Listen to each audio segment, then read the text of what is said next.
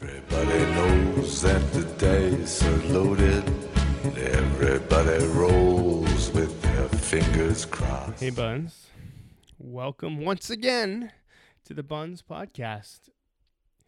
I think I would be remiss if I uh, didn't talk about Trump's being elected president before we started. It seems to be on the tip of everybody's tongue. Uh, all I can say is I think we all just have to wait and see what's going to happen. It's kind of impossible to. Uh, uh, to know. I mean, Trump has no political track record, really, um, and no real experience to speak of. So it's hard to look at, uh, you know, what he's done and kind of figure out what he's going to do. Of course, he stirred up a lot of things, uh, both in the United States. Uh, I mean, the racism and and sexism and all the rest of that was bubbling over for a while, but I think he was definitely a catalyst. And then even here uh, living in East York, I've seen posters for what seems to be some sort of white supremacist group, and I guess they're becoming more brazen because of uh, Trump's being elected. So, uh, I mean, not great, but what I would say is, uh, I mean, I don't know that the world is necessarily going to end. At least I hope it isn't. So let's just all kind of sit back and uh, not worry about the sky falling until you know at least a couple weeks. You know, once some people get trampled for Black Friday or whatever. Dark. I got dark there. Sorry. Anyway, time for this week in buns.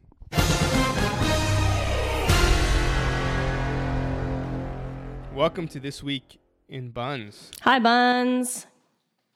Hey, my name is Koji, and uh, joining me as always, all the way from California, is Callie B. Hi. How's life in California? How's life post Trump election? Uh, I mean, goodness. Uh, things are a little crazy. Uh, most of the people that I know are like going through either some state of shock and or um, I think people have kind of been shocked into action. I went to that huge uh, protest march on Saturday.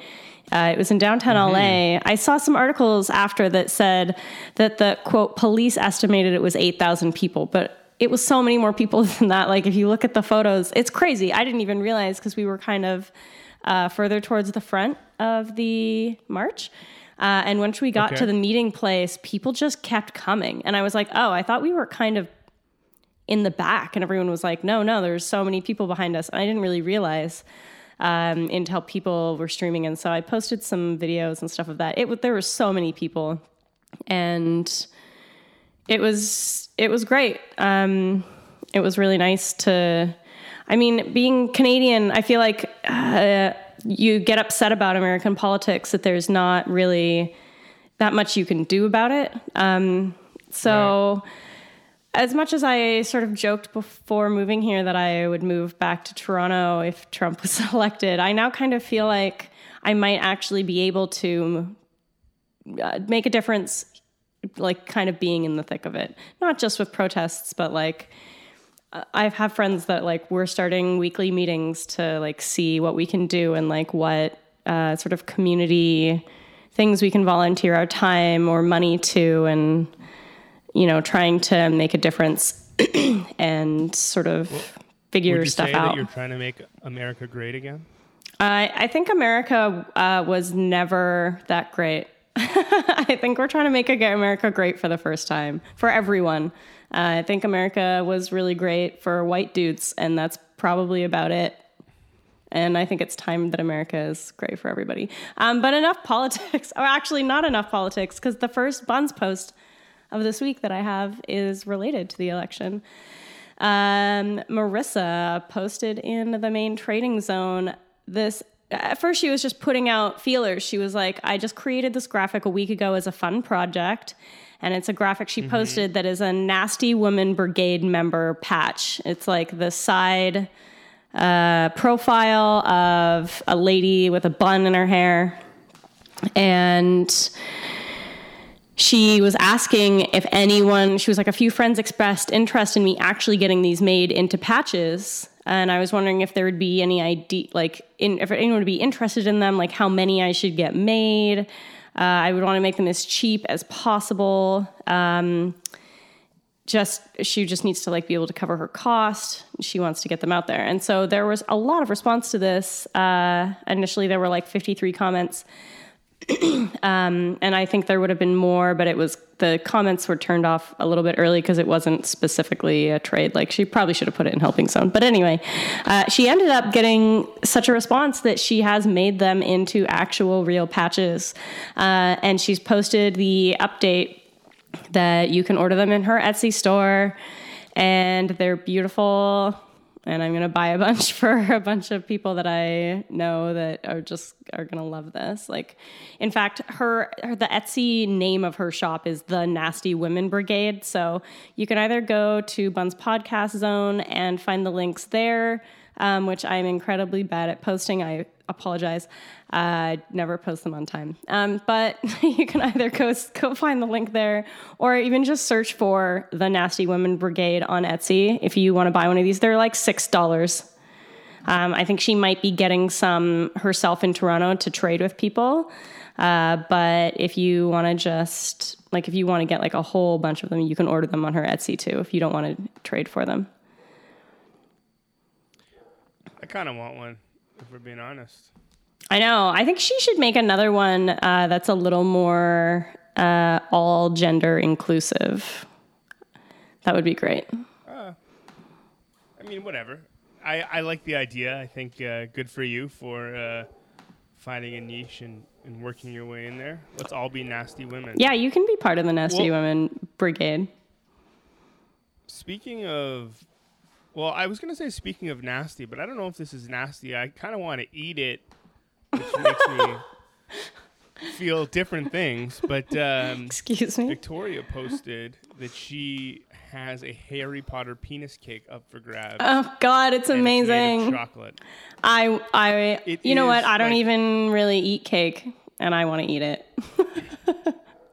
Harry Potter's, I guess, sweater with like a shirt and tie, but then all of a sudden I feel like it has black or like so many abs, abs so many abs, and a giant penis with blue balls. Super veined. Oh, you know what it is? It's the penis is coming out of the blue pants of the outfit.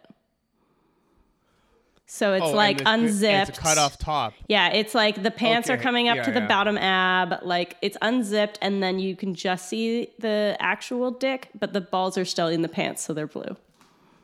Yeah. What's that other little penis looking thing on the left there? I have no wand? idea. Oh, I think it's a wand. Oh yeah, that's totally it's a wand like in the front pocket of the of the This thing is amazing. Like who made There is no information on this post. It just says Harry Potter penis cake up for grabs. Period. Chocolate. Period. Meet at Queen West. Which honestly, Queen West is huge. That's not even a specific. that's not even a specific place. Uh, there's no other information. Who made this cake? Why did they make this cake? Uh, why aren't they Here's eating this comment. cake? Like, did they just make it and then not eat it and put it on buns? I don't understand. Maybe it was for a bachelorette party and the wedding's canceled. Oh. But uh, there's a great uh, comment uh, in the thread, which is a gift from the office. And it says, As a person who buys a lot of erotic cakes, it just feels good to be represented on one. so. Oh yeah, from The um, Office. Yeah.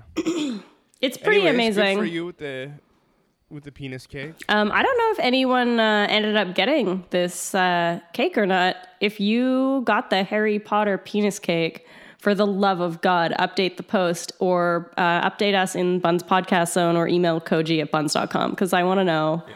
who got this and what you did with it pictures, please, or didn't. Um, okay. what? Oh, speaking of sexy things on buns, uh, Kaylee is offering in the main trading zone a fantastic and much needed free service to everyone. Uh, her post says, "Hey friends, it's your local Killjoy, Kaylee Root. I own a sex store, uh, and I noticed a few sex toys and sexual wellness products up for trade on here and in the app. Uh, and then she like links her uh, her like app name. Uh, she says, I think it's rad, but listen up. Not everything you trade for is body safe. A lot of these dildos, vibrators, and lubes, etc., will burn your bits or make you sick, and I'm not joking. Uh, here's the thing there's no regulations in the sex toy industry, so lots of toxic shit is sold every day because it's the easiest way to make a quick buck. Uh, PVC, anything that smells chemically when you open it up, lubes that have super irritating ingredients in them. I've noticed a lot of shady lubes for one, and I have had a very traumatic experiences with those. This isn't hippie gluten free PSA. I don't think you want to know what it's an I don't think you want to know what happens kind of PSA. So she's offering a free service. If you see something you want to trade for of a sexual nature on buns, you can check in with her and she'll let you know if it's body safe or not. Anything you want to know about it. So, um, honestly, find this post, go to Buns Podcast Zone, find the link to this post, and save this post. Because in the future, when you need to search for it, if you find something you want to trade for that's like sexy, sexy, and you need to know if it's actually going to be sexy, sexy, or if it's going to be like Bernie Hurdy, you can message Kaylee, and for free, she will, like in the grand spirit of buns, just help you figure that out, which I think is great. Amazing. We see these things all the no. time. I, I I don't know the first thing about sex toys, and I feel like uh, they come up so often in buns. That it's, it's So to often. finally have a uh, buns sex toy expert. Officially, I'm I'm naming Kaylee the buns sex toy expert. And yeah, so she owns a sex toy which is called uh, La Petite Mort, which she links in her post too.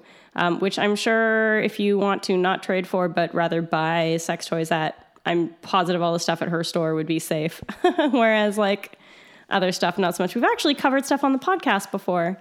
Uh, that somebody posted like a some dick in a box or something, and someone was like, "Please don't actually use this. It's super toxic." Uh, in the comments. Yeah, yeah, I remember that. Um, speaking of toys, not not sex though.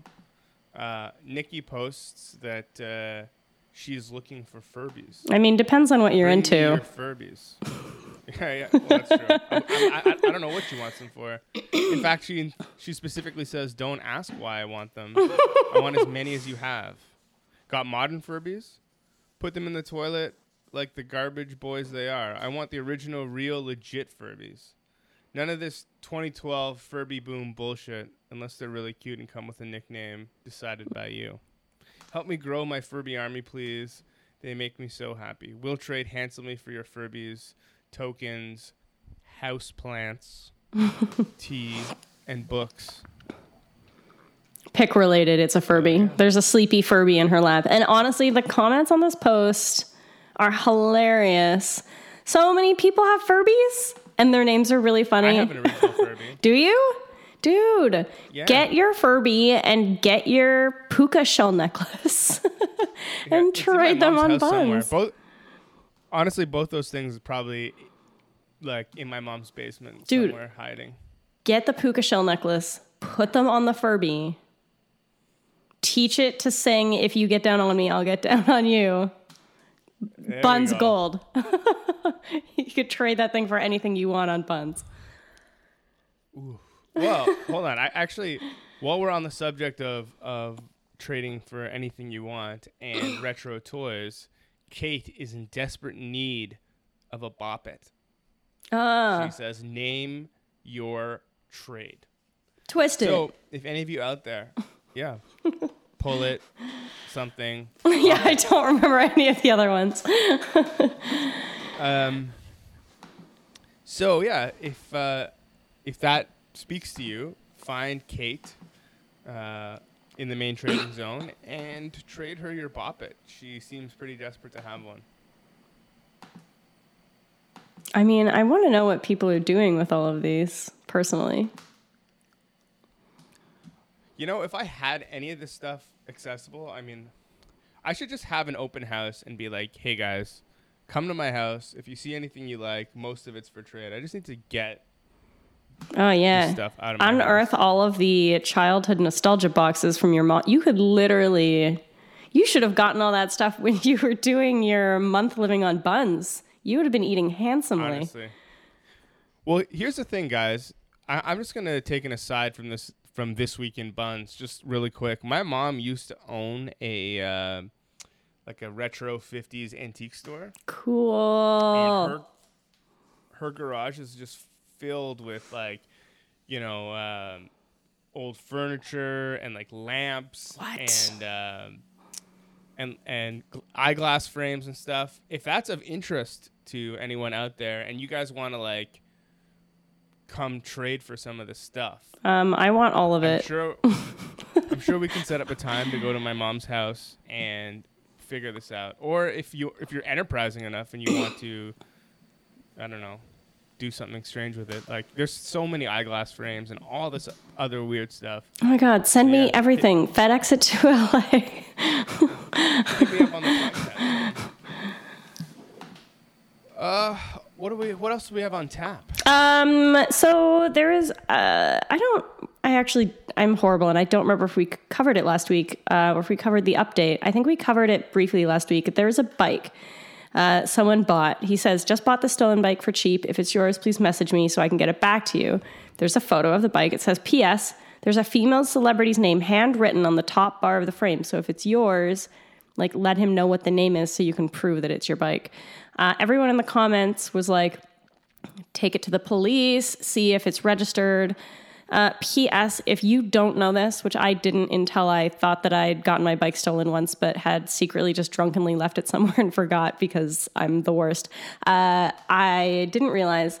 Find your uh, serial number. You can register online your bicycle serial number with the police so that you can prove that it's yours later. Uh, you can prove if you find it for sale somewhere or like you know, if you go to a bike shop and you find your bicycle, or if somebody finds it on buns, like you have the serial number and you can prove that it's yours. Um, or if someone's trying to return your bike to you, like this person is, uh, this person went to the police and this bike isn't registered, registered, and no one has reported it stolen. Uh, so the police told this guy to just keep it. Um, if anyone has any other suggestions on how he can get the bike to the rightful owner, or if this is your bike, it looks to be black. Uh, it's a black Da Vinci. It has really weird handlebars. I guess maybe they're bull handlebars and like a red bell on it. Uh, if if this is your bike, guys, like hit up this post. It's re- I think it's really nice that Joshua bought this bike to try to get it back to its rightful owner. It seems like he's going to great lengths to help somebody out, so we should do our best to help find him the owner. Uh, speaking of going to great lengths to help somebody out, uh, I have a half sad and half happy ending post uh, that was posted in Bun's Super Happy Love Zone. It's a whole story. I wanted to read the whole story to you. It's kind of long, so um, I'm sure you would hate me if I read the whole thing. But basically, uh, Adrienne was walking home from work with her new paycheck in hand, like literally in her hand, uh, and she came across something, which was a pigeon uh, laying on the ground, flapping and rolling around. And she, at first, she thought he was having trouble flying because it was really windy, um, and she thought she would just pick him up and put him somewhere less windy. But when she did, his head was rolling around and doing a 180. So it was just that like something was wrong with this poor bird. Um, and she looked around and then noticed there were other remains of two dead pigeons. So clearly something had attacked them all. And this one was really, really hurt, but it had survived. So she realized that uh, she knows a vet over uh, the bridge from where she was. So she picked up the bird, named it Speck, and like carried him over the bridge to the animal hospital. The vet that she knew there had left and would be gone for the weekend. Uh, so she got a box from them with like a little blanket in it and got directions to the nearest animal hospital. So she walked over there um, and was like crying because she knew they were going to have to put the bird down. She felt really bad for it. Um, when she realized as she was carrying the bird to the second vet that when she picked the pigeon up, she'd shoved her paycheck into her pocket without thinking about it. And then as she was uh, walking to the second bridge, she felt around in her pocket and realized that her paycheck was gone. Um, it was super windy, so she was like, I knew that shit was long gone. That she was really upset, obviously, because she lost her paycheck. Um, And she knew that she had to make a decision between leaving the bird to go leave for her two weeks' pay, or she could make sure that he got taken care of. And so she made sure that the bird was taken care of. Um, she went to the next vet. They put him down. Uh, the like people there was like really nice to her and told her that she did a really good thing, making sure that this creature like went peacefully. Um, returned the box and the blanket to the first vet. Uh, she got to like pet the bird before he went under. Like, this is all very touching. And then, as wow. she was leaving the vet, she was like, I had to return the blanket to the other vet. So I walked back to the other lady who uh, hugged me before we said goodbye. And then, as I was walking back over the bridge, I saw a piece of paper crumpled under a tree, and it was my paycheck. I was like, oh, this story just like hit everyone right in the fields. Uh, there are like so many comments on this. Like everyone just like thanking her for like making sure that the bird like had a peaceful death and was like not scared and alone. And then like happy ending, she got her paycheck back. So I just thought that was that's a really incredible. nice story. Yeah. And that's well, what Bun's Super Happy of, Love Zone is good for.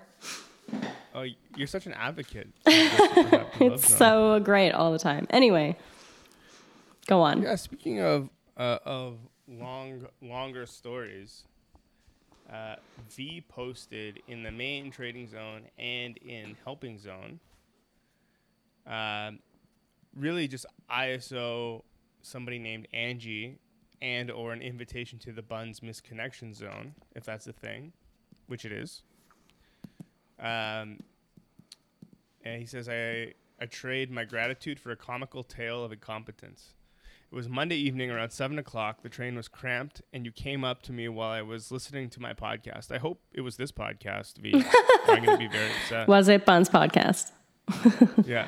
We were westbound uh, and had just left Dundas West on my way to Keele. When I took my earbuds out, I realized you were asking me about asking me about my N7 tactical jacket. Ugh. Nerds, nerds. uh, but who doesn't love Mass Effect, really? Um, that he didn't say that. I'm, I'm just saying that. I can't remember if your hair was brown or blonde because honestly, your smile lit up the entire subway. Aww, that's cute. Hard to find her though. I couldn't help but think how cute your glasses were. You wanted to know where I got my jacket, and I told you I ordered it from an online store a few years ago. You were disappointed you couldn't get one anymore. I mentioned they had more apparel for women now, despite being a video game franchise, and even joked how some men were upset about it. It was also N7 Day. Apparently, that's a. Oh, here, he even says a great geeky in joke about the franchise. You were so pleasant and friendly, uh, blah, blah, blah, blah, blah. I introduced myself. You told me your name. He said it was Angie. We shook hands, the door opened, and for some reason beyond my comprehension, I stepped off the train.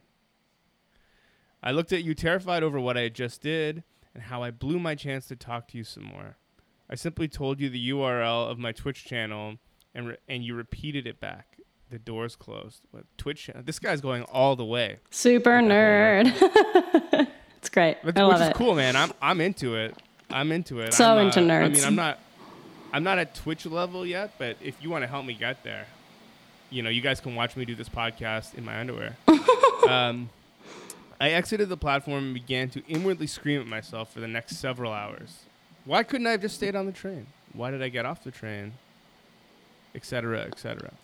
Anyway, even if you were just interested in the game and not me, can we please get some tea and talk about our favorite moments from it? I don't understand why I froze but I'm ready to talk about my favorite plot points. Jesus Christ, man. You had me up until this point. And I want to hear more about your favorite characters and the choices you made in the game. Also, if I may please buy you that tea. That's cute. I think it's nice that he it's, was like, even if you don't want to date me, like, let's nerd out together. Because that's nice. Because, I mean, maybe she also just wants to, like, have a fun nerd friend to talk to, you know? Yeah. Yeah, he's a handsome fellow. This guy, this V. So uh, yeah, I hope you. Uh, oh man, are you this you nerd? your lady friend. Yeah. if you are the nerd who talked to this guy on the train, hit up this post And then please, for the love of God, update us. There's so many misconnection posts. I don't, I, we still don't know what actually happened with the fireman. like, there's so many. Yeah. There was actually another don't one know. this week that I um, just when you were reading that realized there was another like missed connection post this week, and I didn't save it, and I now have no idea where it is. So if you guys Hmm. have that post. I'm even like looking through my notifications right now and I can't find the dang thing. Um, so if anyone else saw the other misconnection from this week, uh, posted in Bun's podcast zone because I suck and I can't find it anymore. His had way less info. It was like he saw someone who he thought was like uh, this really beautiful girl and she had like brown hair and bangs and glasses. And I was like, dude, that's the most like uh, vague description. Like, was like who how, was she short? Was she tall? Like, what color was her skin? Like, this literally could be like That's the his of description described like a million girls who live in Toronto. Honestly, that's probably the kind of description I would give. Like, you can't just say brown hair and glasses. I'm so oblivious to basically everything that uh, I'm just like, yeah, you know, she was cute. She had hair. She was not, you know, it wasn't that short. It wasn't that long. Oh, man. You know, maybe she had glasses. if you guys are posting She was wearing some sort of misconnections, like be as detailed as humanly possible because even if that person isn't in buns there are like 60,000 people in buns almost chances are someone knows this person and if you're really detailed their friend will be like oh my friend is has brown hair and glasses and a backpack with this patch on it you know like you need something else Sure. beyond that I hear you. um, so I've got one of my favorite like posts of the week was super simple. Um, Matt, and this was only a few days ago. So if you guys want to contribute your Photoshop skills to this, hit up the post. It's in the main trading zone. Matt was ISO someone to Photoshop his dog into space. Uh, nothing to trade but the experience of photoshopping my dog into space, which honestly, it's still a pretty good trade because his dog is real cute. So he put up a photo of his dog. It's like a husky. He has like a really cute blue bandana on and he's running in a park. He looks real happy. And then all of the comments, like, you guys need to see these photoshops. This dog has now been uh, not only to space, but uh, like someone photoshopped him into like the aliens Uh, into oh someone made an animated gif of the dog in space with the deal with its sunglasses landing on its face. Uh, somebody photoshopped the dog onto the space bar of a computer keyboard because we all love puns. Um, this dog is in star trek. This dog is in uh, gravity. This dog like the movie gravity. Uh, this dog Oh, is nice. like playing basketball and being photoshopped into like the moon landing into spacesuits as the president eating pizza like it's great this this post this post turned super amazing uh, in the comments uh, so love- if you I guys these, like, Photoshop competitions. yeah, it's and this one is super great because it involves a very cute dog. So if y'all have some Photoshop skills, go get in this post and or just look at all of these pictures because they're hilarious and amazing. And there's so many of them. Nice. Well, I only have one more for us. And this is from Danielle. Hey, boys and girls. This may not be the right buns to post this in, but here goes. I've been trying very hard to get back into one of my passions tarot card reading. Spooky. I've been dabbling since 16, but want to make more progress professionally. I've only read a couple complete strangers before, and I would love it if a couple of willing participants would be into it. I will say, I have yet to have a wrong reading. So at worst, you get an off, an off reading, but at best, you could gain some great insight into your life. So, I'm I'm pretty tempted. I've never had a tarot card reading before. I'm pretty tempted. But dude, you should go do it and like record it for the podcast. Shit. oh yeah. Get That's like a a, Buns idea. Tarot card comment right reading. It can be your uh, like a really weird interview where you also get like your you know your tarot cards read. I can hear you typing over there. Well, I have an old school mechanical keyboard, so it's like clackety clackety. But I'm going. I'm definitely. I'm commenting as we speak. That's amazing. Um, yeah, because that's such a great idea. Well, while you're Anyway, that's. I, I have um I think I have three more posts to cover. Uh, one is coat donations. Uh, it's apparently getting cold in Toronto. I wouldn't know. It's stupid hot here every day. Um, but uh, Jennifer has posted in the main trading zone that she has a very important favor. Her friends and herself are doing their second annual winter coat share. So, their ISO, your extra winter coats, sweaters, hats, gloves, pants, socks, and toiletries. The packages will be made and delivered by hand by herself to those in need this winter. Uh, and then she included some pictures that look like coats that have been uh, wrapped up and bundled up with a little note that says stay warm my friend. Love the people of toronto. So i think like they're collecting these things and then literally just walking around and giving them out to people on the street that look cold.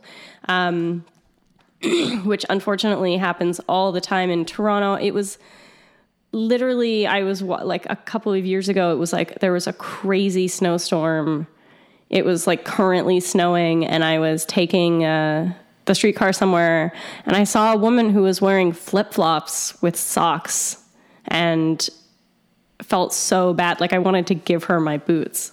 Like I just felt horrible. So I think it's really nice that they are doing this. There's a lot of comments here. So they're getting a bunch of really sweet um, donations. But if you guys have any warm winter clothes from years past that you don't use anymore or you've upgraded to a different jacket, like hit up this post and donate your shit. Yeah, I love this. I love how frequently we hear about Buns taking the initiative and putting together this sort of, uh,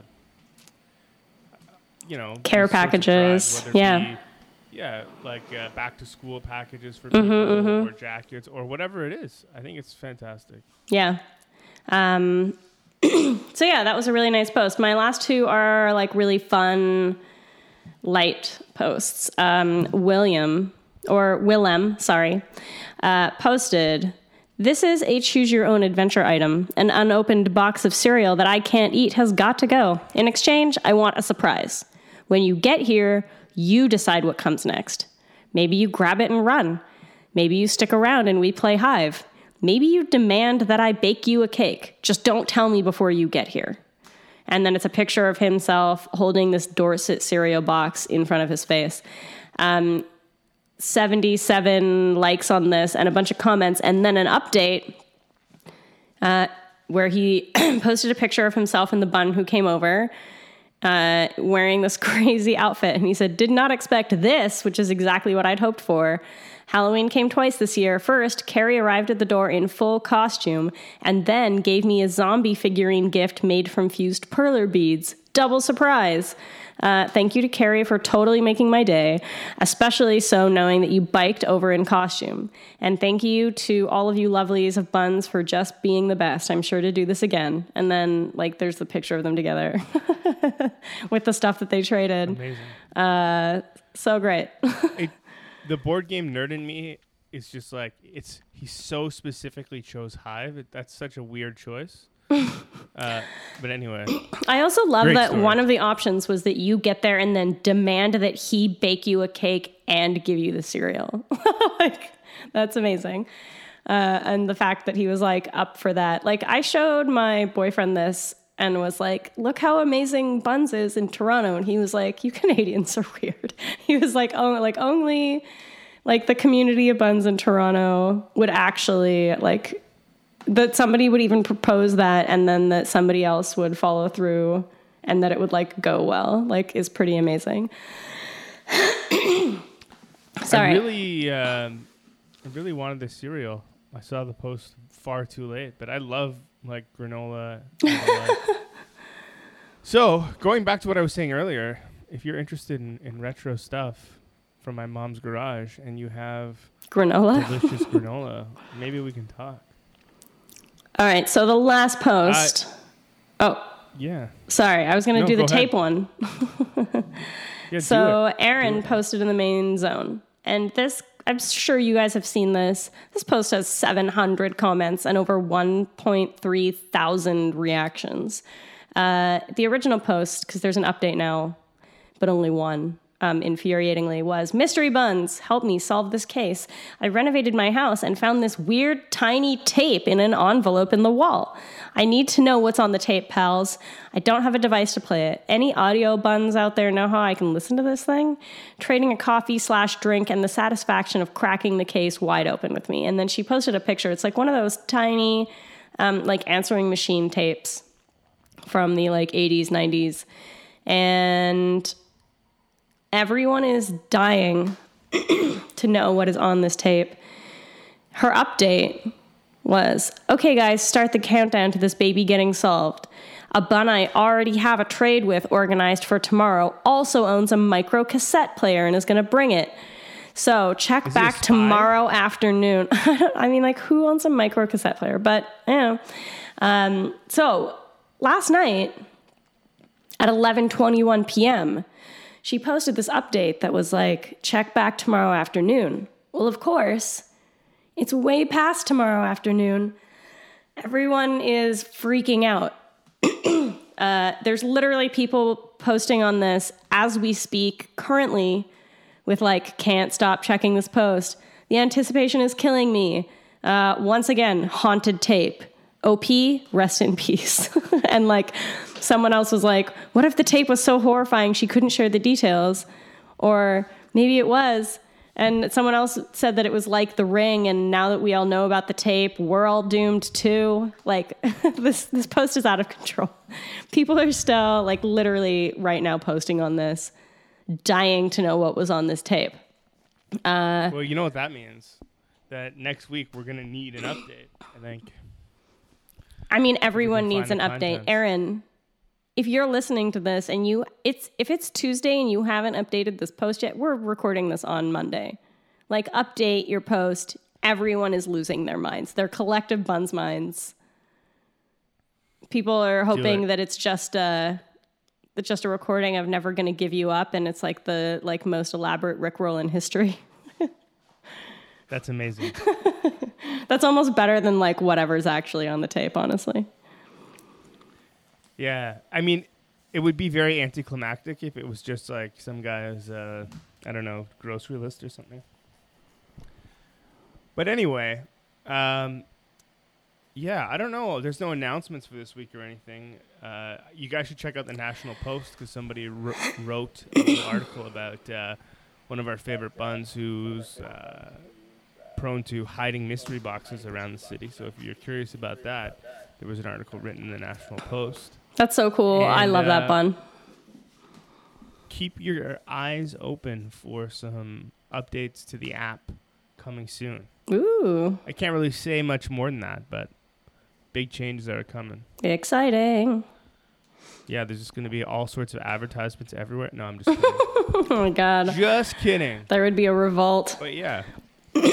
uh, take a listen. The interview up next is uh, with a friend of mine slash documentary filmmaker about uh, how to live more sustainably. And I think that as buns, we, you know, directly or indirectly are are uh, concerned with that sort of thing because, you know, we trade rather than throw away or uh, get rid of. So listen up if you're, you know, if you want to live a slightly more sustainable life or you just curious about helping the environment. He's got a documentary coming out. Uh, Cool. Anything else, Callie, on your end? No, that's it. That's it for this week on Buns. Uh, hopefully, we'll have an update uh, for some of these guys next week. So let us know if you find your for listening. misconnection or uh, what is on this Oh, goddamn yeah. tape. Update us at the Buns Podcast Zone on Facebook. And uh, as always, Keep on bunsin. Bye, take buns. it easy, guys. Too much shit in your apartment? Get rid of it today on the Buns app. Available in the App Store, Google Play Store, or online at buns.com. The interview this week is with a friend of mine by the name of Stephen Such, although it's not spelled that way. He is the founder of a corporation known as Sustainable Joe's. Um, their goal is to bring sustainability into everyday life. So essentially, helping us reduce our waste, uh, maximizing our output, making sure that we're doing what we can to help the environment. And it's not one of these things that is sort of um, doomsaying. It's more just, you know, we all do what we can to help, and maybe we can do a little bit more.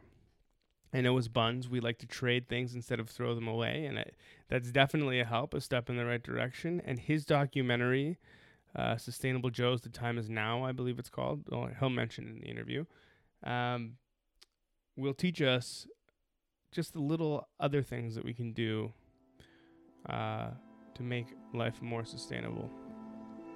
I strongly urge you all to check it out when it becomes available online uh, or go to the Toronto premiere that's coming up.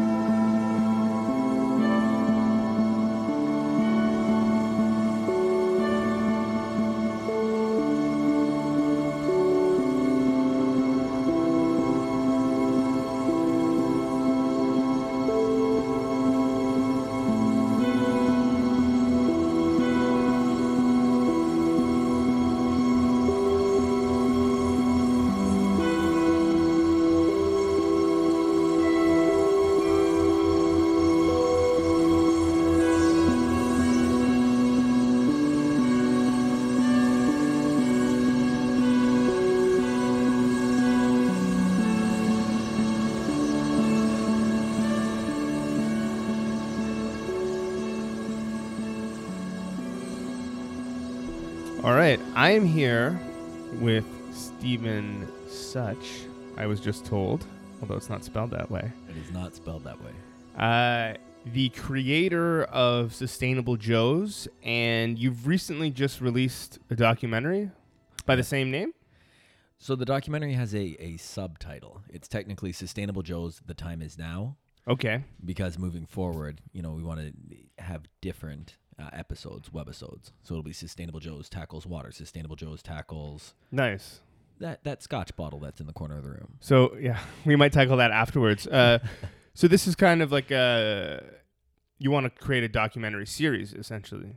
Essentially, the, the idea is to ultimately have a uh, a show where we journey around the world highlighting sustainable difference makers. Nice. Okay, so before we get into all that, let's Yeah. just rewind a second. Th- The reason why I wanted you on here, A, is because we're friends, but also because I think that what you're doing aligns really well with Buns. I mean, the f- main focus of your documentary is about sustainability, and Buns, in a way, is is uh, sort of part of that fight because rather than toss things out or get rid of things that may end up in a landfill, Buns is uh, seemingly trading those things. Absolutely, it participates in that shared economy, right? Right. How do we maximize the utility of all resources? So let's start from the beginning. How did you get into sustainability and uh, you know create this documentary? Oh, my dog is going nuts right now. the dog is now in the lap.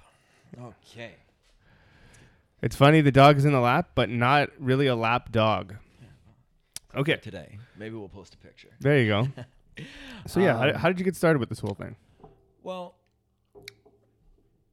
I have a degree in finance. Okay. And when you look around at the natural world, I, think it's important to recognize that all of our economic prosperity comes from the resources and the abundance of this planet. And with a population that has grown to 7.4 billion people, like we, I don't know if you're aware of this, but we've actually quadrupled our global population in the last 100 years alone. Cra- that's crazy when you think about it. Yeah, absolutely. I mean, we we've increased our global population by a factor of 12 in the last 250 years, and people are just so unaware of that. Yeah, that's staggering almost. I mean, uh, Here's I one for know. you, coach. yeah. How long do you think it takes us as a global community to add a million people to the planet? Deaths over births. Add a million people to the planet. A net positive gain of a million people Uh, couple years maybe, like five years or so. every four days. Wow, A million people are added to the planet every four days. that's insane. It, it's crazy. I mean, and those are some of the facts that we like highlight in the documentary, uh, but in a more hope and solutions based manner. Right. Because you know, like I, I think I know I'm tired of the doom and gloom, and a lot of the people I've talked to are tired of the doom and gloom. Yeah. So the question is, how do we move forward in a sustainable manner? How do we empower people to prosper economically mm-hmm. while maximizing the utility of all the resources that are around us? And so you got your your degree in finance, and how did how did that kind of lead you to sustainability? I mean, uh, there's obviously parallels between uh, the economy of, of of things and and then realizing okay that we might run out of the resources to build those things, but like not everyone makes that connection. How did you make that connection, or why was it so important to you? Well, in all fairness, when I went to university, I had an academic scholarship, um, and I did what people told me I should do, but I Mhm. wasn't happy. So Right. I wouldn't say that there was a direct correlation between, you know, my finance degree and ultimately uh, moving down this path. I just, you know, recognize when do I, when am I most happy, and what do I want my life to stand for, and with a little reflection in those spaces Mm-hmm. you know, when I was 26, I started a solar company. So we had that triple bottom line philosophy, had, you know, good for the planet, good for people, and good for somebody's pocketbook. Right. Uh, and, you know, when I kind of married together that finance degree and, you know, whether it be snowboarding, whether it be, you know, just a, a walk in the park, going to read a book under a tree, like these are things that to me are just like glorious ways to spend a day. You know, so how do we ensure that all future generations can enjoy the beauty and, and the abundance that's around us and and and make a and make a living? Um, and so I think that's how I ultimately arrived uh, with with Joe's. Awesome. Okay, well, um, I mean, I think there are, there's a obviously a growing section of the population that feels the same way that you do, but not everybody is is making documentaries. How did you, right? Like, how do I- think it takes a certain sort of uh, fire to say, okay, I, I have something to say and I want to create this thing. How did you get from that point to the documentary? Well, I mean, so the, the documentary, we're now on year four of Sustainable Joe's. We just started that, right? Right. Um, year one was living off grid. Uh, you know, how do we, with over 50% of our global population living in an urban center, how do we increase the availability, the accessibility to sustainable solutions for the everyday Joe? So, did you live off grid? Yeah, for a year. For a Created year. less than one bag of garbage, kept all my garbage in the house for the year. Wow. Yeah. Where did you do this? In London. So I again, instead of living off grid in, you know, in a rural community, Yeah. because that solution is not available for everybody. Again, over half of our global population lives in an urban center, and the Yeah. UN estimates that that'll get closer to like 70, 75% Mm-hmm. uh, by 2050.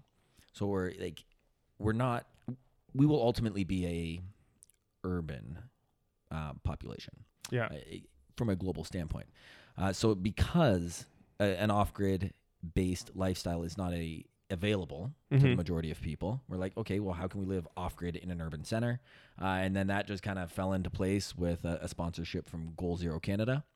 Uh, and then year two, it's like, okay, well, how do we raise more awareness? And so then I cycled from Canada to Key West on a solar and pedal powered trike.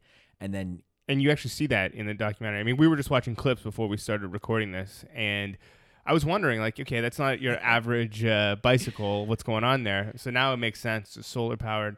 How long did it take you to do that? a little over six months, it was stretched almost 5,000 miles. And you filmed the whole thing. Uh, yeah, Or- I have about 100 gigs of data. Yeah. so you filmed legs of the journey. Yeah, and and the documentary was originally just supposed to be like to chronicle the rethink tour and illustrate that everybody everywhere regardless of race, religion or geographic location believes that we have to move our world in a more sustainable direction Right. or that something has to change. Mm-hmm. And we're not here to tell you, you know, like you're a bad person because you know you have a garbage can, Right. but can we rethink that practice Mm-hmm. to create less waste? And I believe that answer is yes. And that answer was echoed by people of every ethnic background from Canada all the way to the southernmost tip of the continental United States, Key West, Florida, That's- which is where leg one finished. That's crazy. Okay, so that was year two, Yep. and then year three. So we ran an Indiegogo campaign. I wanted to illustrate to people like, okay, people everywhere believe something has to change. Like you're not alone. Because I think a lot of people in this eh, when you talk about environmental issues, when you talk about sustainability oriented issues, people feel, well, I'm one person. What difference can I make? Right. You know, like, oh, other people aren't living like this. But a lot of other people are, and people are trying. Mhm. Um, so I wanted to simply show people that, whether it's a you know small town America to like New York City, like Right. everybody recognizes this, and you can even see it in the most recent election. Like I mean, people are just really afraid. Like they they want jobs. Like so that goes back to the the, the four pillars of Joe's Okay. and sustainable develop development, economic prosperity, environmental stewardship, social inclusion, and good governance. If we find a balance between, you know, those four pillars, Right. I believe that as a global community, we will move forward uh, more sustainably. So, how do we how did we ultimately get here? We just simply wanted to show that this is this is an issue that everybody is aware of. Right. Uh, and then the scope exploded. So now we have like IKEA Canada, we have the Minister of the Environment and Climate Change, the United States Environmental Protection Agency, Captain Paul Watson from uh, the founder of the Sea Shepherd, uh, the star of the show uh, Whale Wars on Animal Planet, one of the leading behavioral ec- eco- uh, economists on the planet. His name's Dr. Dan Ariely. Uh, really interesting guy. Yeah, I man's loved his his parts in the documentary because he doesn't seem to pull any punches. But hold on, we're gonna get into that in just just a second. I just want to just follow through the timeline. So year four now is you finally cut together the film and you just had your premiere the other night. Yeah, two nights ago. Uh, and how did that go? it was received wonderfully well. So it, That's I- amazing. it was. I- You know, I'm not a filmmaker. Right. I'm just a, a guy who believes like something has to change. And- And, so, how can we amplify that voice, and what are those solutions? Yeah. Okay. And that's what the doc's about. Like amplify the voice, continue to build the community, and provide solutions. It's interesting because uh, you said that you originally the aim was to create a documentary about your cross uh, continent Yeah. tour, and uh, you kind of found a narrative in there or a more pressing thing that you wanted to say, and now and now it's out. Where can people check it out, or will people be able to check it out at some point? Absolutely. So I believe that knowledge, all knowledge, should be free and available to everybody. So on uh, November the 21st, uh, we will release the film online uh, at sustainablejoes.com. Nice. And then we're gonna have a we're looking at doing a, Toronto premiere right now, actually with uh, Tia and uh, Climate Action Canada and uh, an amazing man named uh, Stephen Campbell from uh, Lifford Wine and Spirits. That's amazing. Yeah, Okay. Well, a little sip and screen. That's what we've been calling it. let me know when you decided to do that, and I'll I'll shout it out on the show. That'd be fantastic. But okay, so let's get into the documentary. It started with uh, a cross continent tour. Yep. But from the clips that I saw, it's not even really about that anymore. Yeah, Uh, not even close. how did it how did it morph from from that to its current state? So we ran an Indiegogo campaign. Yep. Uh, it was fully funded in nine days. Mm-hmm. I was meeting with a, a guy by the name of Kent Shadwick or Ken Shadwick um, up in uh, Aurora, and I'm coming back on the 404 down down into Toronto, and um, On your solar bike or what? no, I'm no, just kidding. Definitely, definitely in my car. Yeah.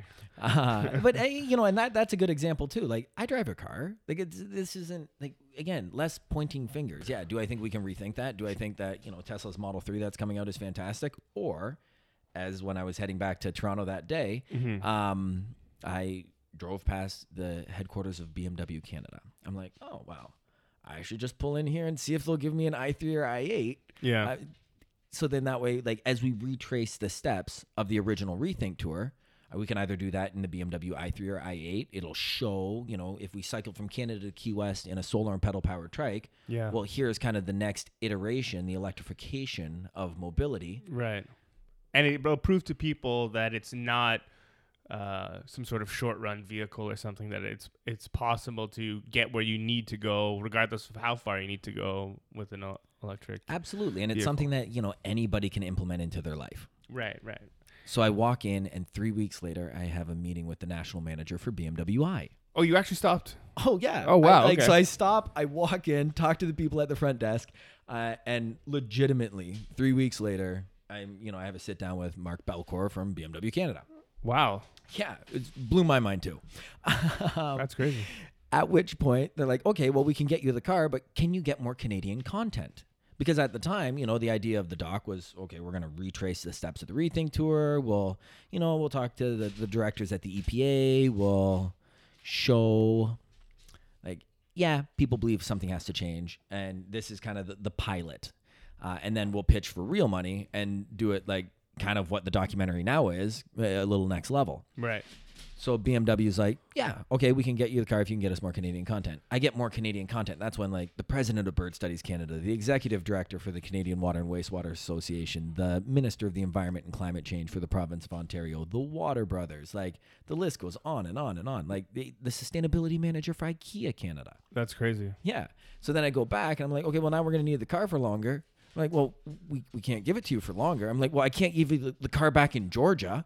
Right. Right. So then I got all these people. The scope again exploded. Budget stayed the same, yeah. Yeah. and uh, and that that's what really morphed the the documentary to be what it is today. Which Right. I'm extremely grateful for. It it made it more difficult, but the end product I am so incredibly grateful for and happy with. So that's kind of an interesting uh, idea that you just mentioned. The fact that you, well, I mean, on a whim, you kind of stopped into BMW Canada, and they were actually willing to help you out, but they said we want more Canadian content, and it, it was actually their insistence that that caused the whole thing to kind of balloon into what it is now, which is, I think, a message to people like here here are the issues which we i mean there's a lot of documentaries talking about what the issues are but i think what yours does even better is presents it in a kind of everyday fashion but also presents possible solutions or not even solutions but possible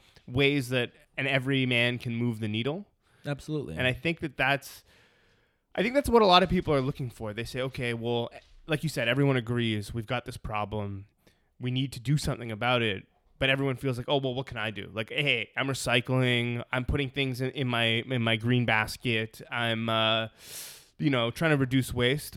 You know, I'm shutting off my lights and not wasting water. Is that, you know, what else can I do? And I think that, that your documentary kind of outlines hey, here's some some other things, and it's interesting because it's also a conversation. It, it, well, it feel felt like a conversation to me, as opposed to just like, uh, you know, some sort of like BBC thing, which is like, here are the problems, yeah. Call your municipal leader and, Right. and they'll solve it, right? right, or vote for this bill or whatever it is. Yeah. You know, like, I, I believe it's time for us to take responsibility. okay, can you give me some examples?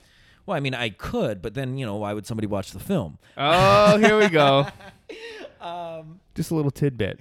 Uh, okay, a little nugget. Um, well, one of my favorites, Yeah. and, and this is uh, Captain Paul Watson said this. Mm-hmm. He's like, you know, today, cats are eating more fish than all the, the seals in all of the oceans combined. Oh yeah. So okay, you you play this clip. That to me, that's like a the mo- one of the most astounding things I've ever heard. Yeah, like, I mean, when was the last time you saw a, a happy wet cat? Right. Like cat cats don't like swimming. Like I mean, you know, on occasion, I'm not going to say you're not going to see a picture of a cat swimming, but Yeah. like, I've never, I, I've never held a happy wet cat. Right. Right. Uh, so the fact that cats are eating more fish than all the world seals put together blows my mind. So you know, in the film, I say, you want a simple solution that can have a positive impact on the planet today. Find non-fish feed for your feline. It's that simple. That's that's pretty crazy.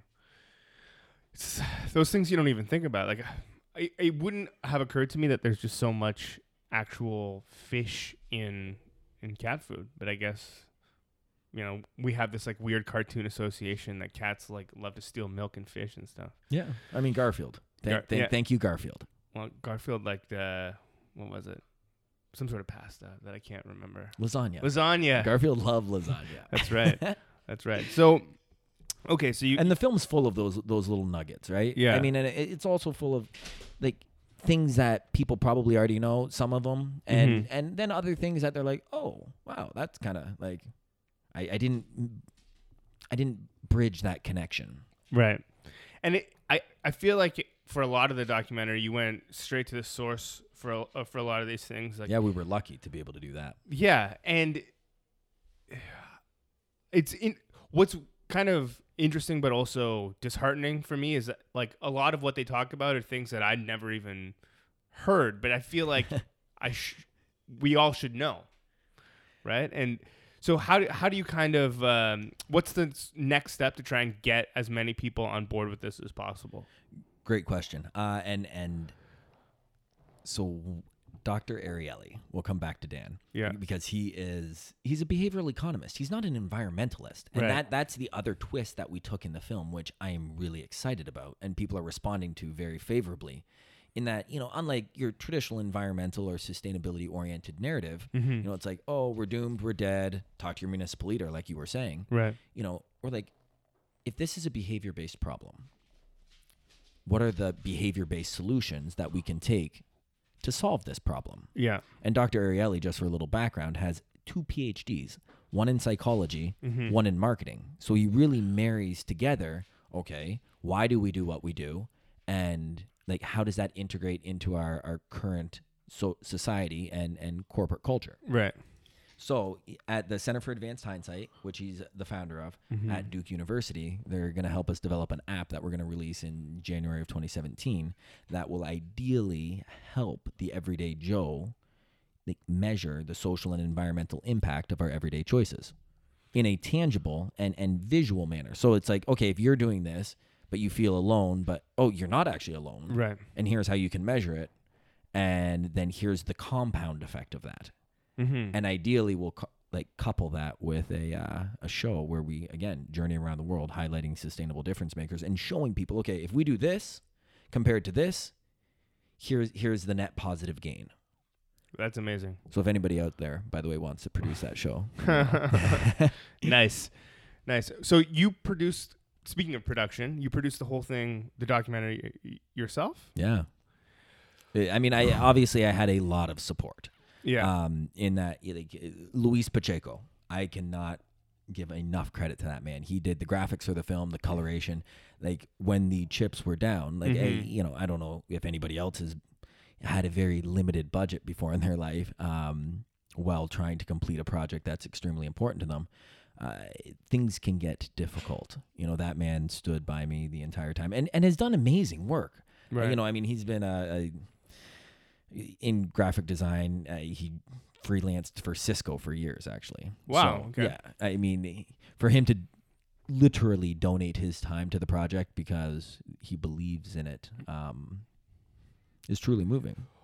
Okay, well, let's talk about the process a little bit of of filmmaking slash documentary filmmaking because I think that's a, a lot of um, I think there's a lot of us out there who don't really know what goes into this. I assume that you And a year and a half ago, I had no idea either. right you edited the whole thing, right?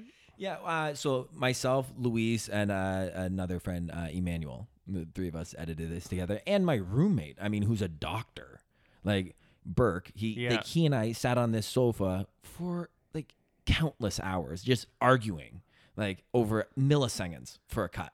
Like, no, no, they're blinking there. They're not blinking here. Like, That's funny. That's the that's the musician in him because uh well okay so, so for everyone out there, Burke is actually also a very good friend of mine, and the reason I actually know Steven, Burke introduced us, uh, and it almost annual walking soccer tournament. Right. If nobody knows what walking soccer is. no I look I it up. If Oh. you don't know what walking soccer is, listen a few episodes back. Um, Koji was my team captain. In fact, yeah, yeah, and it, I won't tell you our team name. it was almost like fate because um, you know I started really getting into buns and it kind of linked with sustainability so we we, we kind of got to talking about this but uh, just to rewind Burke eh, and I used to be in a band together and we used to fight over milliseconds of songs. Like oh no it's got to Really, be this this note not this note or like this timber not that timber because for whatever reason right? So I can kind of understand that that sort of labor of love but starting with uh, you know, you have all these random clips, interviews.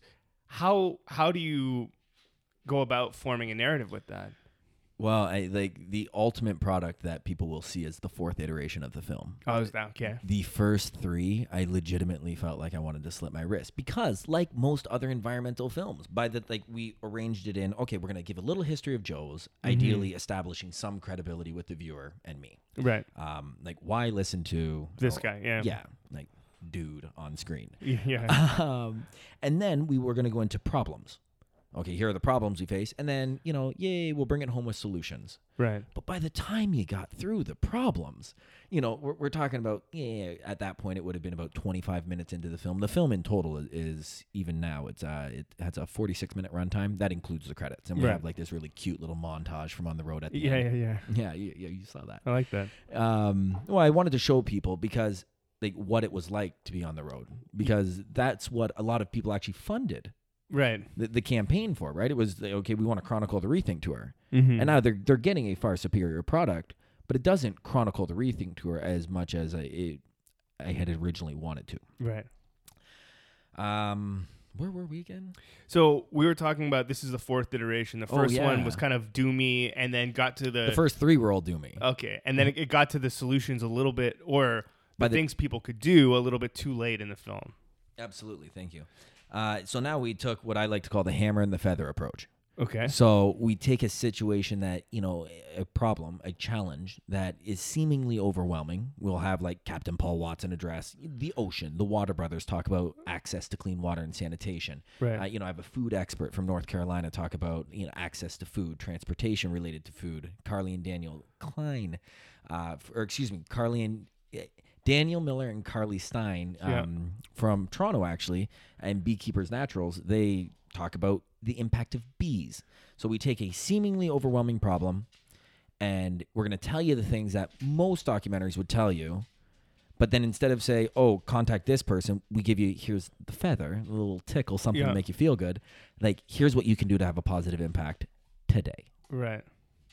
And I think that that's what a lot of people are looking for because most people wa- want to help, I think. I, I think it, if you ask, especially any young person, they're going to tell you, you know, I want to I want to help make the world a better place. How do I do that? And obviously there are some some clear things, you know, you could drastically change your life. You could live off the grid if you wanted to. But But It- not everybody can do that. Right, and it's it's well, I was just about to say it's not exactly realistic to expect people to make these drastic life changes. Like everyone wants to go to the gym three times a week, but you know, realistically, not everyone feels that they can do that. So to provide them with little things, because I think what a lot of people lose sight of is even just moving the needle a little bit in your own life. If everyone does that, you know, it starts to become part of the I don't know vernacular, if you will, of, mm-hmm. of society, and then maybe you know the next generation moves a little bit more and a little bit more and a little bit more until we get to um, you know where we are. Hopefully, we can do it a little bit quicker than that, but because I, I you know in the 50s people were just like when they were done their food just scrunching it up into a ball and just throwing it wherever right like people just littered because they didn't think litter was a problem and now we we know better and hopefully we can convince people you know that we can make changes the little changes that you suggest in your documentary Well, both little and big. And that was something else that Dr. Ariely had highlighted in that, you know, if you can get the person who's driving a Hummer that gets seven miles a gallon right to all of a sudden drive a new, a, a buddy of mine has a, um, a new Dodge Ram. okay Blew my mind. It, it- he was getting 28 miles a gallon on the interstate oh wow or on the highway. I, I, I went to school in the States. So every now and then I'll, you know, I'll, I'll go from the 400 series to, and I'll throw in a little interstate. right Uh, but if you can get somebody to make that change, then all of a sudden, you know, those gallon, like that one gallon of fuel, Mm-hmm. instead of only going seven miles, goes 28. Like it's, you know, an increase of what, 300% there. Right. Like seven times four. Yeah. That's uh yeah, I think that there's uh, a lot of people kind of lose sight of how I mean that's a big change to go from one vehicle to another, but it's still just uh you know a truck for a, a truck essentially or a, Yeah. I mean a Hummer is a utility vehicle, but whatever. um but it I can't imagine that having such a large impact on your life that you know it's going to turn everything upside down and it, it's seemingly simple to do if you really think about it before making those types of changes in your life. Yeah. I mean, you can do the same thing for your fridge, your washer, your dryer. Right. You know, heating and cooling take an exorbitant amount of like electricity. We did an experiment in year one Yeah. where we, we measured certain household items and the amount of electricity they use, and I, I couldn't even boil water. Yeah, in in my like battery storage, Yeah. I could not boil water. So what'd you do? How'd you how'd you warm things? Didn't didn't have tea. I ate a lot of salad. I ate a lot of peanut butter and honey.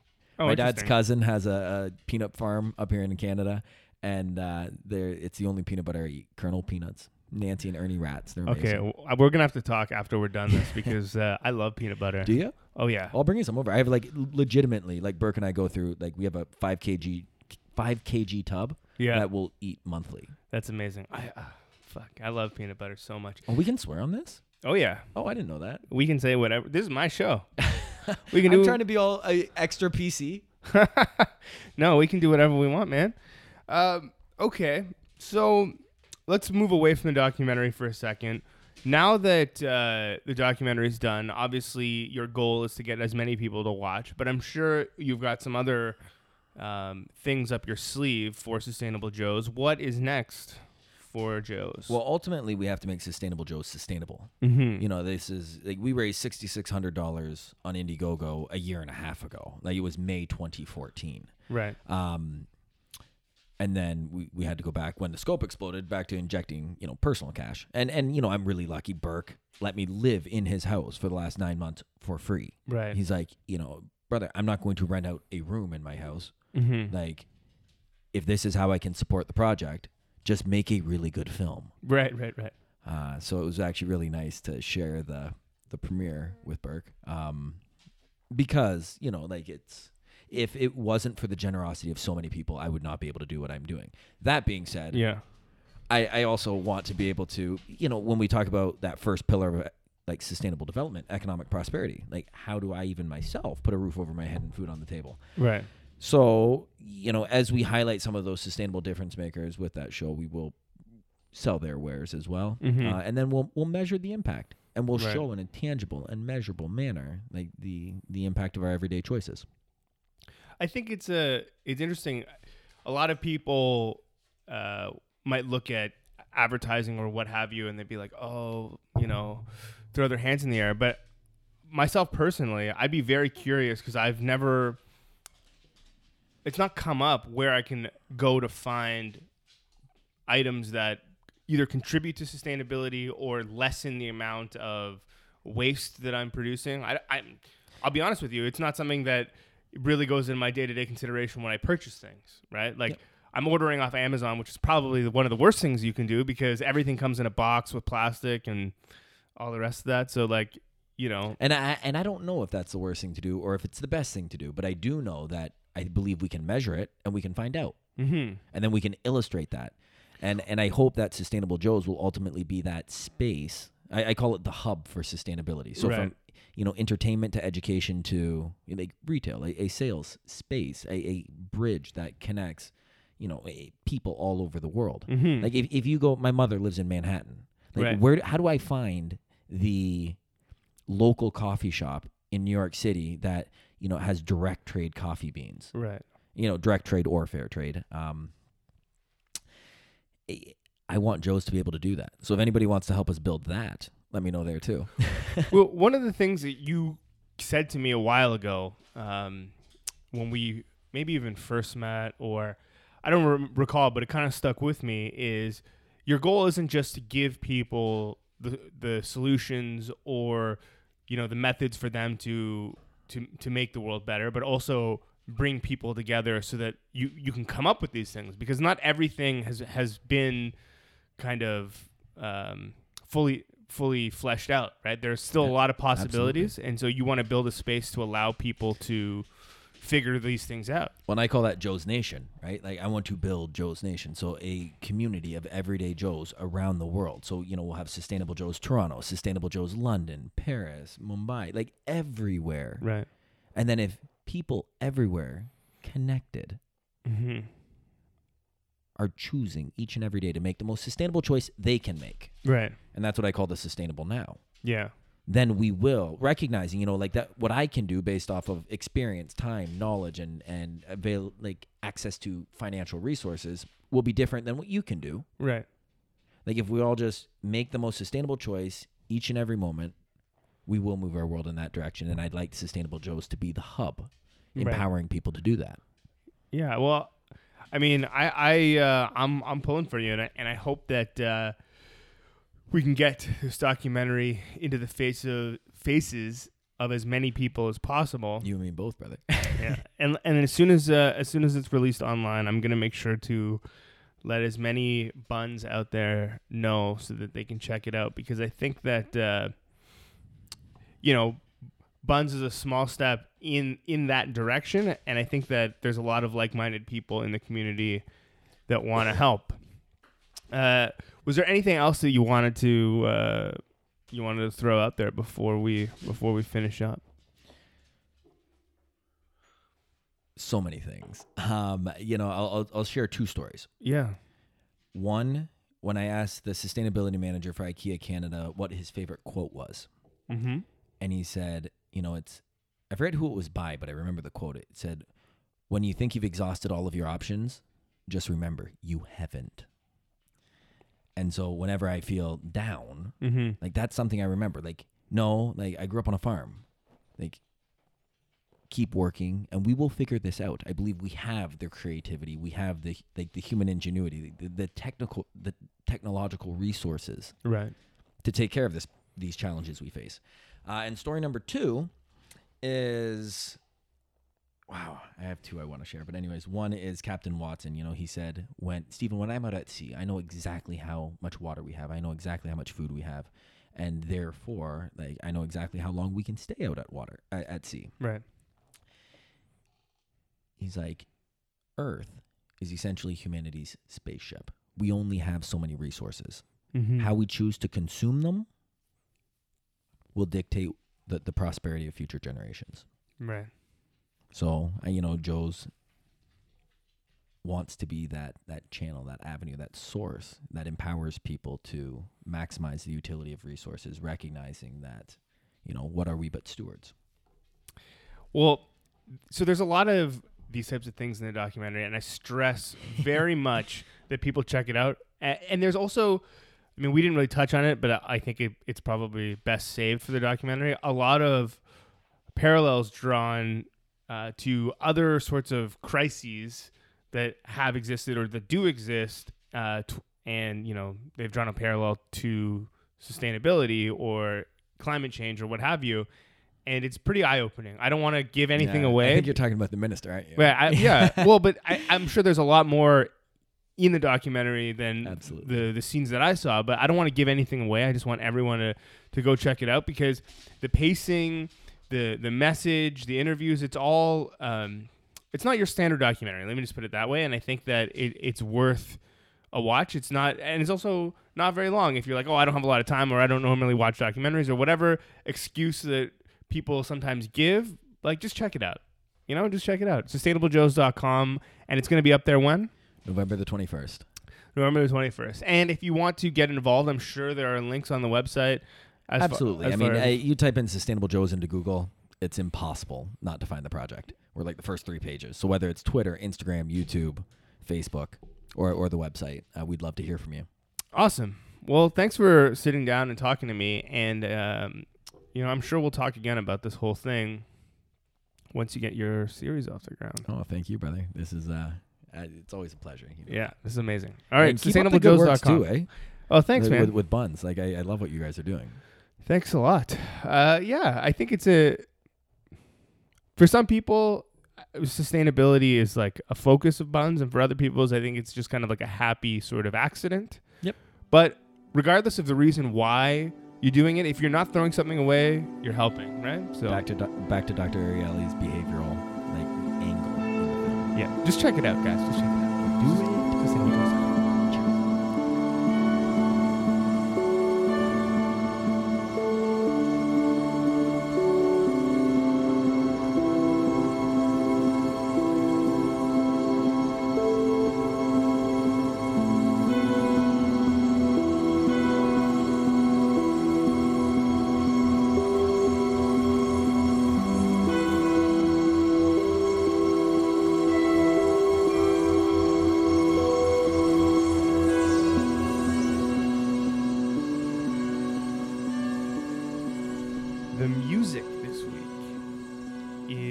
Toronto electronic experimental ambient bun with a project name I can't pronounce. So I'm going to spell it for you. It's K R Z Y Z I S. So if you want to check it out, it's krzYzis.bandcamp.com. I apologize in advance if this is your project for not being able to pronounce it. I just don't want to butcher it. But uh, I hope that uh, you guys all check it out. It's like kind of off the wall soundscapes and, and droning stuff. Very cool though. Let me know what you think. Here it is.